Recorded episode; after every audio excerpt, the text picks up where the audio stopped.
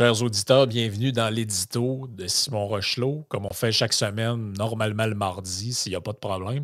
En général, on parle euh, des fois de sujets connexes, mais aujourd'hui, c'est plus précisément du sujet euh, du texte qu'a écrit euh, Simon, qui est disponible. Si vous voulez les avoir, les textes de Simon ben, sont disponibles évidemment sur Patreon. Donc, c'est facile de, les avoir là-dessus. Je le fais apparaître à l'écran. Donc, tous les textes de Simon sont sur Patreon et sur le Dark Channel. Le Dark Channel, ce que ça fait, c'est que les gens peuvent poster aussi leur contenu. C'est comme là, la fameuse pub de la CAQ, qu'on ne savait pas trop si c'était une parodie ou pas, avec la madame en face de son chalet qui.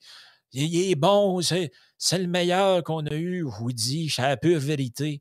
Bon, ben, ce bijou-là, ça a été posté par un auditeur sur la page. Ça permet aussi de lire les textes. Bon, moi, j'en écris de temps en temps. Simon, pas mal de manière régulière. Yann, euh, occasionnellement. Peut-être qu'il y en aura d'autres euh, éventuellement. Et donc, dans ce texte-là, euh, tu parles, tu reviens sur plusieurs exemples que je trouve assez frappants sur ce que tu appelles la crétinisation de la classe politique. Et là, on y viendra peut-être vers la fin. Tu dis il y a une lueur d'espoir euh, là-dedans. Ça sera peut-être la conclusion, comme quoi on n'est pas toujours. Euh, on peut être positif euh, parfois. Et là, tu donnes plusieurs exemples. entre autres, bon, ben, commençons donc avec ça. Jean-Yves Duclos, qui que lui, il dit Ouais, le, passeport vaccinal, à l'automne, ça se peut bien qu'on revienne avec trois doses. Ben oui, c'est ça. Puis je sais que Jean-Yves Duclos, c'est quelqu'un issu du milieu universitaire, c'est quelqu'un, tu académiquement très brillant et tout et tout. Ça, je mets pas ça en doute, mais effectivement, Jean-Yves Duclos, euh, Dartvax, comme il l'appelle à Radio X d'ailleurs, avec Dominique Moret, je... veux dire, bon, là, il est... parce que là, ils sont en train d'assouplir les mesures euh, pour les employés fédéraux qui étaient encore soumis jusqu'à il y a à peine quelques jours à une obligation d'être vaccinés même ceux qui travaillaient de la maison. Celle-là, je ne l'ai pas trop compris. mais bref, et aussi dans les aéroports, il y a de l'allègement aussi pour le, le touriste. Quoi que ce n'est pas parfait, on ne rentrera pas dans les détails, mais il y a quand même eu certains assouplissements. Mais là, il dit oui, ben là, l'automne, euh, on va revoir la définition de c'est quoi un citoyen pleinement vacciné. Ça fait suite à une sortie de Dr. Tam. Donc, ça, ça va être probablement. En fait, on s'enligne pour que ce soit du 3 doses, peut-être même du, éventuellement du 4 doses à tout le moins pour les citoyens à risque. Puis la science derrière ça, je veux dire, c'est pas ça que je conteste en tant que tel. C'est que quand Duclos il arrive et dit Ah oui, on va remettre, euh, on va remettre une obligation vaccinale au niveau fédéral tu dis, mais pourquoi? C'est parce que là, il est encore stické dans son discours de pour limiter la transmission de la COVID-19, alors que ça a été plus que démontré que ces vaccins-là, ils ont un effet qui est peut-être pas zéro, mais qui est essentiellement pas très loin de zéro, du moins qui est très faible pour limiter la transmission de la COVID. Alors à ce moment-là, tu te dis, mais pourquoi tu vas de l'avant avec ça? Ça, c'était le premier exemple sur lequel j'ai accroché ce qui est aussi, euh, juste pour compléter ce que tu dis, ce qui est aussi la porte ouverte vers des, encore une fois des chicanes avec les provinces, parce qu'inévitablement, qu'est-ce qui va arriver? C'est, ben là, on est capable de gérer nos propres affaires. Pourquoi vous venez implanter ça? Ça va nuire au tourisme, ça va nuire. Parce que là, l'affaire, c'est que euh, quand il était question du deux doses, là, il y avait un peu un consensus mondial, c'est-à-dire que tous les pays reconnaissaient à peu près les mêmes vaccins. Euh, on s'entendait pour dire que c'était deux doses parce que c'était ça le protocole. Là, si tu es seul au monde avec ton histoire de 3 puis 4, là, ça ne marchera pas. Ben, ben, exact. Je peux pas, écoute, je peux pas prédire l'avenir. Je pense, est-ce que je pense, est-ce que je peux dire qu'il n'y a aucune juridiction qui va remettre des patentes de même? Si on peut pas le savoir, mais on sent quand même qu'on est en train de tourner la page là, à l'échelle de la planète dans une grande majorité de juridictions pour ce genre de mesures-là.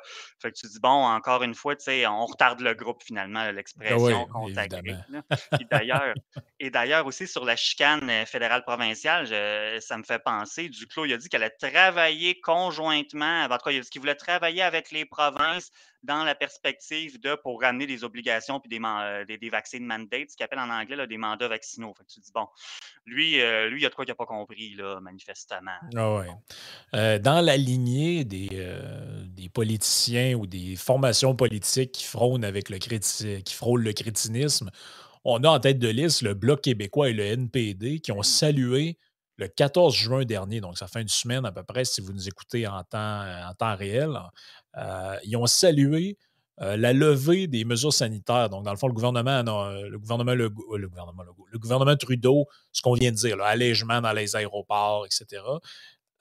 et ils ont sont levés, ils ont applaudi. Ah, c'est excellente nouvelle. quelle bonne décision. deux semaines auparavant, il avait voté contre une motion des conservateurs qui demandait exactement la même chose. Ben oui, ben oui, ben oui. Puis ça, d'ailleurs, je tiens à dire, c'est la chroniqueuse euh, Hélène Buzetti qui avait attiré notre attention là-dessus sur, Twitter, elle qui est enseignement au devoir, quand les gens des médias font des bons coups, je trouve ça important de le souligner. Mais oui, tu dis, encore une fois, moi, c'est une expression que j'aime bien, c'est à quoi on joue? Tu sais, le, le 14 juin, le bloc, le NPD, let's go, on est content, youpi, on lève des mesures, mais deux semaines avant, oh non, non, c'est dangereux, là, tu sais, mais voyons, franchement, c'est n'importe quoi. Encore une fois, c'est une démonstration de crétinisme dans la sphère politique. Là. Ouais. On poursuit. Euh, pour combattre euh, l'inflation, Christophe euh, en fait, là, ça a été toute une pièce de théâtre parce qu'elle a été invitée, comme l'extrait que j'ai mis sur, sur les, gens ont peut-être vu sur la chaîne, l'extrait de ce vidéo-là. En fait, c'était un montage de son passage, un espèce de think tank libéral. Je je me souviens plus exactement comment ça s'appelle, Empire, je ne sais pas quoi. Et là, elle vient sur la scène se, mettre en scène, c'est le cas de le dire et elle explique en gros à quoi l'inflation est due et quels sont les, euh, quels sont les remèdes à l'inflation. Et là, ce qui, est ce qui est encore plus drôle que son constat sur les causes, parce qu'évidemment, à aucun moment, il est question de la, politique monétaire, euh, des dépenses effrénées du gouvernement. En anglais, c'est un petit mot à un moment donné quand elle dit Je veux réitérer le rôle euh, des banques centrales. Mais ce qui est plus drôle que ça encore, c'est les mesures pour lutter contre l'inflation. Euh, ça a été assez particulier. Les garderies. Euh, en plus, c'est toutes des mesures qu'il n'y avait rien de nouveau. Donc là, on ne comprend pas pourquoi trop faire une conférence là-dessus, une grande affaire, parce qu'en gros, tout ce qu'ils ont annoncé, c'est ce qui avait déjà été mis dans le budget du mois de mars de mémoire? Oui, ben en fait, c'est exactement ça. Elle, elle s'en remet. En gros, pour combattre l'inflation, elle, s'en remet à davantage de mesures inflationnelles. Elle dit ben, je m'en remets à mes deux budgets précédents puis les diverses mesures budgétaires qu'on a annoncées. Tu avais genre des subventions pour un programme, un genre de programme de garderie fédérale. Bon, tu avais diverses euh, dépenses. Plus récemment, elle, mettait le doigt sur un 9 milliards qui aurait été annoncé il n'y a pas trop longtemps, mais tu te dis, mais ça, d'une part, ça montre que ce gouvernement-là est complètement aveugle ou complètement incapable de reconnaître son rôle dans l'inflation des deux dernières années.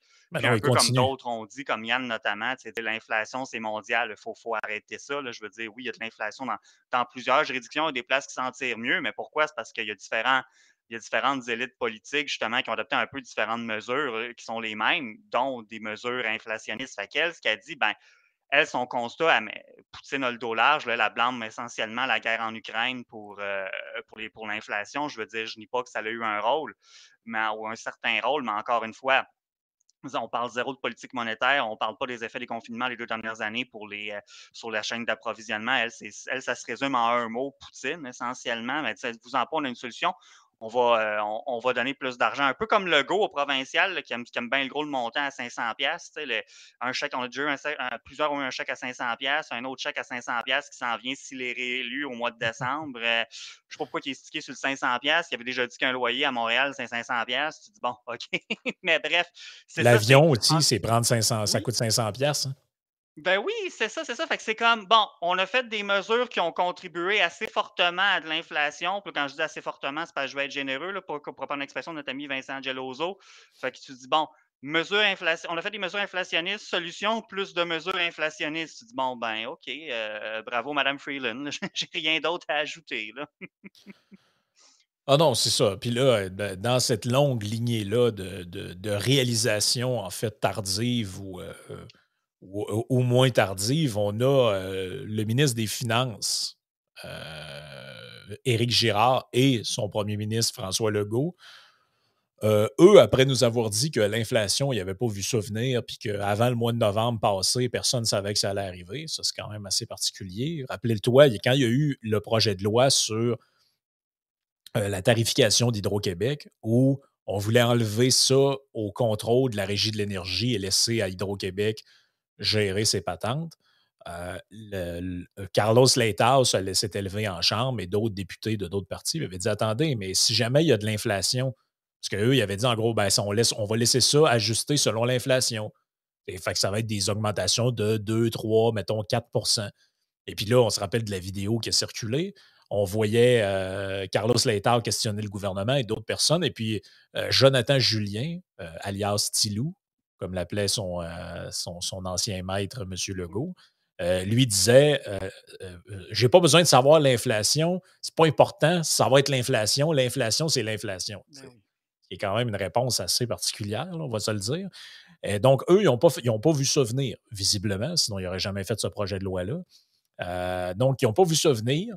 Et là, autre chose qu'ils ne voyaient pas, euh, il y a quoi, il y a quelques jours, cinq jours, ils disaient non, non, euh, il n'y a pas de crainte de récession, ça va très bien. Chaque fois qu'il était questionné en chambre, on se lève, on se pète les bretelles. Le Québec a un excellent bilan, plus bas taux de chômage au monde.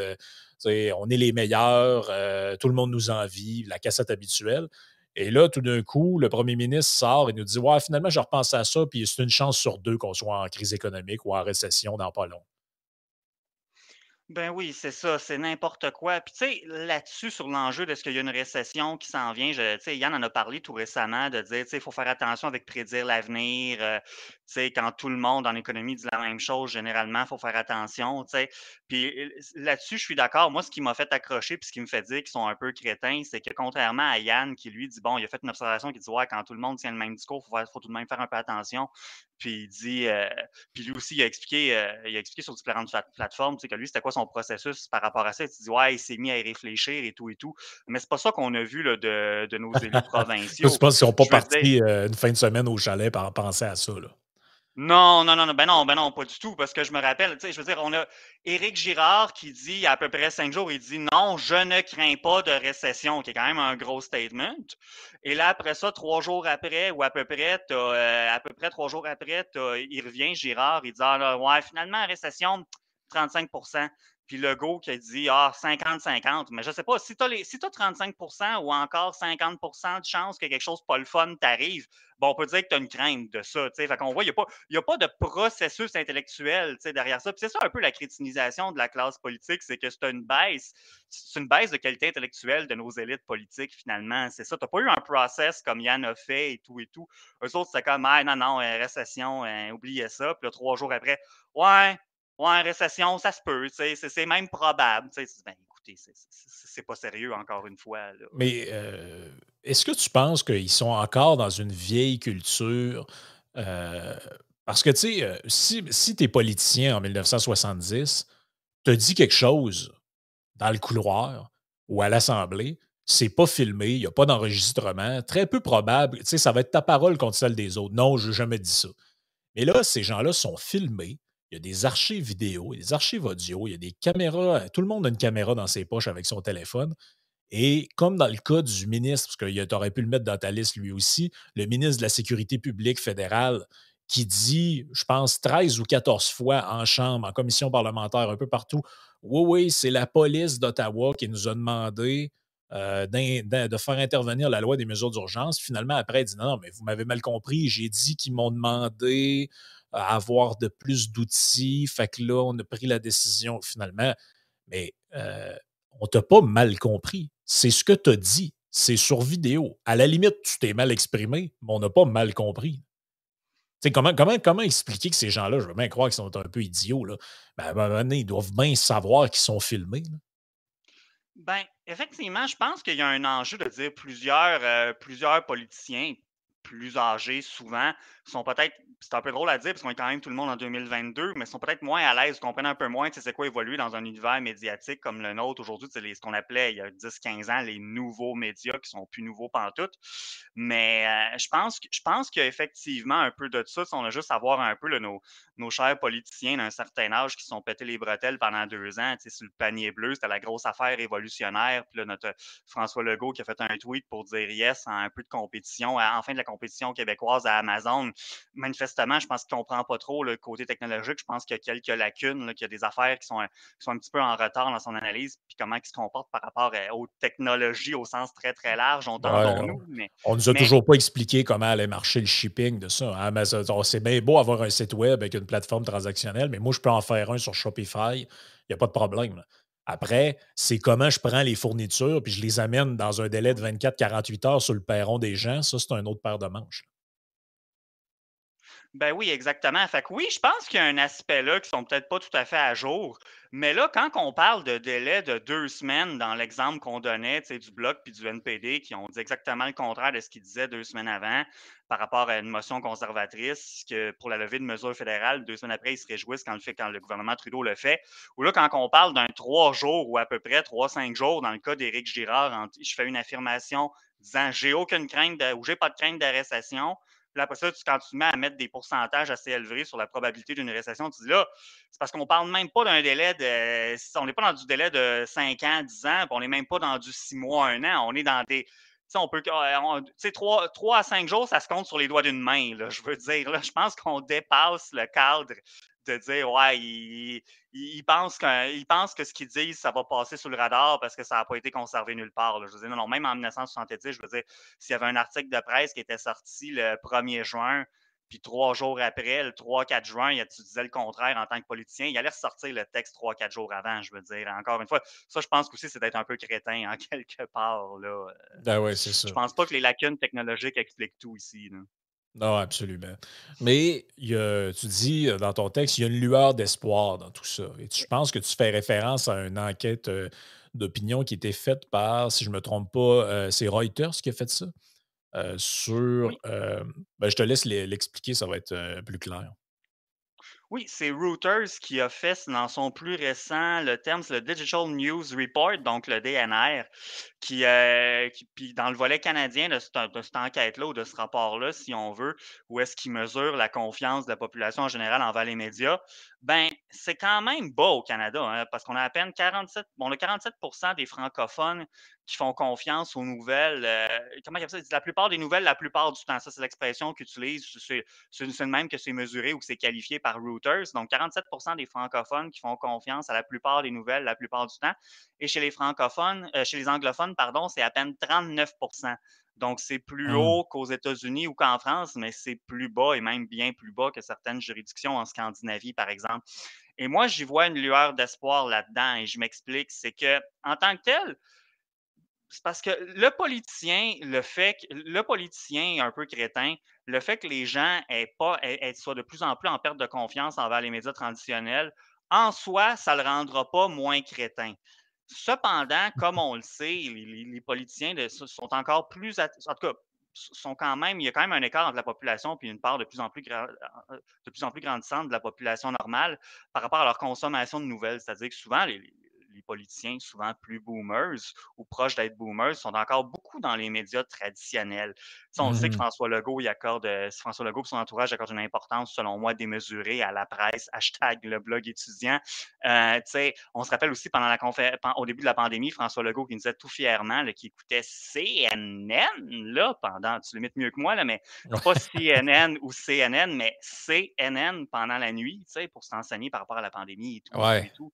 Tu dis, ces gens-là, cette classe politique-là, accorde encore, encore une, grande importance aux médias traditionnels versus beaucoup de gens dans le reste du monde, du monde ordinaire, de monsieur, madame, tout le monde.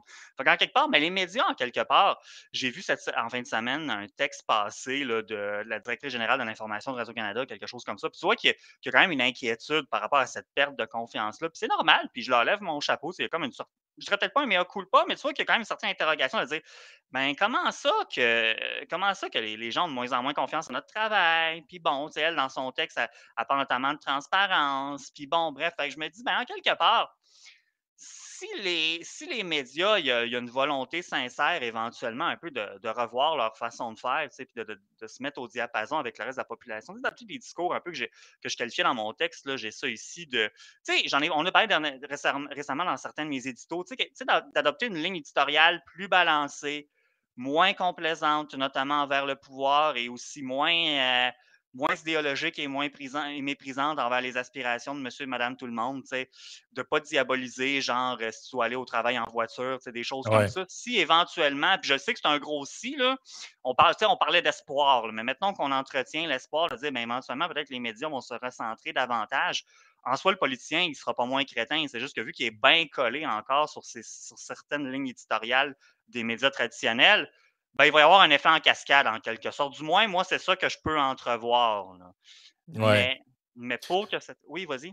Non, j'allais dire, euh, le, l'effet pervers, par contre, de tout ça, ça peut être une espèce de, de, perte de repères généralisée. moi, je fais un peu le parallèle avec les, grandes religions.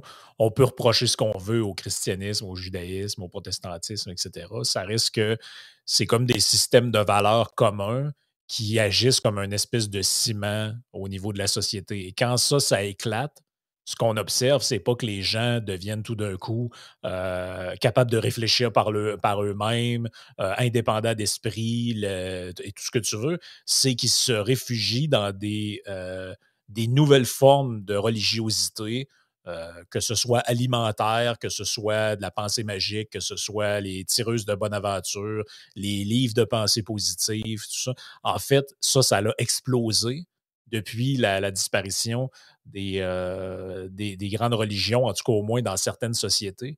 Puis moi, ça me fait penser que, bon, OK, euh, il y a un proverbe qui dit qui choisit prend pire. Ben, je me dis tout le temps, bon, OK, les médias traditionnels, c'est un. il y a beaucoup de niaiseries qui est racontée là-dessus. Mais ce vide-là va être comblé par quoi? Est-ce qu'il va être comblé euh, majoritairement par un peu ce qu'on essaie de faire, c'est-à-dire des médias différents qui arrive avec une lecture qui est, euh, qui est euh, assumée comme étant orientée, mais que c'est clair? Dans le fond, on le dit clairement qu'on a une orientation, c'est pas caché, on n'essaie pas de jouer une neutralité quelconque, ou ça va être rempli par toutes sortes de cochonneries qui aujourd'hui, c'est sur Odyssée ou je sais pas quoi. Euh, des patentes euh, plus ou moins. Tu sais, à quelque part, je, me dis tout le temps, il y, a une partie de moi qui dit ben écoute, les gens se feront leur propre idée, mais à quelque part, j'essaie de me projeter dans l'avenir, puis je, me dis dans un monde où il n'y a pas de médias euh, organisés ou mainstream, je ne sais pas si on est mieux ou pire. Oui, je partage cette crainte-là aussi, puis parlant d'espoir, j'entretiens aussi l'espoir que justement, que ce qui prenne davantage de place soit un peu quelque chose comme nous on fait, effectivement, plutôt que, que des trucs louches sur euh, Telegram, Odyssey ou des chaînes YouTube douteuses, effectivement. Puis garde, je le disais plus tôt, c'est dur de prédire l'avenir. Je n'essaierai pas de prédire l'avenir ici. Mais en même temps, je me dis, c'est parce que ça ne peut pas continuer comme ça indéfiniment. Je veux, je veux dire, le je, pense que c'est dans, le Yann et Frank que, vous avez fait hier, euh, Yann et toi, euh, où est-ce que justement on disait, ben, c'est parce que les médias sont rendus lâches. Pas tout le monde. Il y a des Thomas Gerbet qui sont très travaillants. Puis comme je disais dans un édito précédent, quelque part, ceux qui se sentent visés, ben, c'est le chapeau le fait qu'ils le mettent, puis les autres, ils n'ont pas à se sentir visés. Mais en même temps, je me dis parce que j'ai cette crainte-là. J'ai la même crainte que toi qui est tout à fait légitime, mais encore une fois, tu te dis, il faut, faut que ça change. C'est un, peu, un peu cliché comme formule, mais ça ne mmh peut pas rester comme ça. On peut pas. Tu sais, ce serait le fun que la presse, à un moment, à un moment donné, ce soit plus un blog étudiant, tu sais, que ça redevienne ce que ça a déjà été plus, tu sais, plus ben, anciennement, ça, a l'air drôle à dire, mais que, quelque chose d'un peu plus sérieux, tu sais, puis moins. Euh, moins cliché finalement. Là. Euh, puis pour ça, je me dis, ben là, c'est ça, il mange une certaine volée quand même par rapport à la confiance de la population. Fait que là, j'espère qu'ils vont prendre les bons plis mmh rapidement, qui ferait en sorte que le politicien qui va juste rester dans ses pantoufles, dans ses habitudes de dire, de lire euh, ce que Patrick Lagacé écrit le matin, puis des patentes de même, qui va, si les médias se corrigent assez rapidement sans trop de dommages, ben, que le politicien va suivre. Mais pour ça, ben, ça va prendre, puis je terminais un peu là-dessus dans mon texte aussi, c'est de dire, ben pour ça, il faudrait arrêter de subventionner des médias qui sont, euh, tu sais, de mener en vie artificiellement à grand coup de subvention des médias qui sont plus compétitifs au modèle d'affaires dépassé. Puis ici, je parle même pas tant de, euh, du diffuseur public qui est CBC, Radio-Canada, je veux dire. Parce qu'en quelque part, ça permettrait, je pense, un peu de diminuer une crainte qu'on partage pour moi, de dire, ben, il faut quand même qu'il y ait certains médias mainstream qui demeurent. Fait que ça, tu sais, je ne veux pas faire ici l'étude de Radio-Canada, le, financement Radio-Canada et tout ça, et tout ça, ce sera peut-être une autre fois. Mais moi, ce que je vise davantage, c'est des médias qui sont juste carrément complètement dépassés en dehors de la traque puis qui ne pourraient pas survivre autrement. Radio-Canada a quand même du contenu, ils ont quand même certaines plateformes, ils ont de la publicité aussi, ils font des émissions qui ne sont pas d'information, mais qui permettent, bon, évidemment, ils sont très dépendants des revenus de l'État, on l'entend, mais ils ont quand même autre chose. Tandis que, si tu regardes, ben, pour ne pas le nommer encore une fois, la presse, on se rappelle, c'est euh, l'échec de la plateforme La Presse Plus d'il y a quelques années. Je veux dire, ce truc-là, depuis que ça a viré en une sorte de subvention d'utilité publique, je veux dire, ça ne peut pas être rentable, la presse actuellement. Il y a, there's no way in hell, comme ils disent en anglais, que c'est rentable. Je me promène des fois sur la page Facebook de, la presse. Puis des fois, je vois des textes, deux likes, trois commentaires, 11 likes, les, fameux euh, mises à jour quotidiennes de la COVID, ben là, tu as 30 petits bonhommes qui rient, puis 11 personnes qui chialent dans les commentaires, puis ça s'arrête là. sais. Je compare à nous les réactions, puis l'engagement qu'on génère sur Facebook, YouTube et tout. C'est sûr que nous, on a une clientèle beaucoup plus engagée, fait qu'on comprend qu'ils sont plus, plus, euh, plus, appelés à réagir davantage, mais tout de même, la presse, ils ont tout de même 714 000 abonnés en affaire de même sur leur page Facebook, puis tu te dis, ils rejoignent personne. Je veux dire, les commentaires qu'on fait pour les mmh critiquer, je suis pas mal certain qu'ils vont rejoindre pas mal plus de monde que ce qu'ils ont fait, que le contenu qu'ils ont produit à l'origine, en tout cas dans bien des cas. Fait que ça, ça peut pas continuer de même. Mais pour que ça change, il ben, faut, arrêter de les, faut arrêter de les maintenir en vie artificiellement. Sinon, ils n'ont aucune motivation à être compétitifs et à changer finalement. Fait qu'ultimement, s'il n'y a rien qui change, ben, il n'y a rien qui a changé. Non seulement j'ai dit en soi, le politicien, si, les médias changent un peu, il ne deviendra pas moins crétin en soi, mais il va adopter des comportements, il va suivre. Fait que ces comportements vont amener, vont générer moins de crétinisme politique. Mais si les médias ne changent pas, ben, le politicien ne changera pas non plus, puis on va être tout autant mal pris qu'on l'est en ce moment, finalement. Absolument. Ben, écoute, c'était super intéressant. Puis euh, pour les gens qui veulent te lire, je le rappelle encore, Patreon et la page euh, Facebook de Yann dans la section contributeurs. Puis nous autres, ben, on se reparle mardi prochain. À mardi.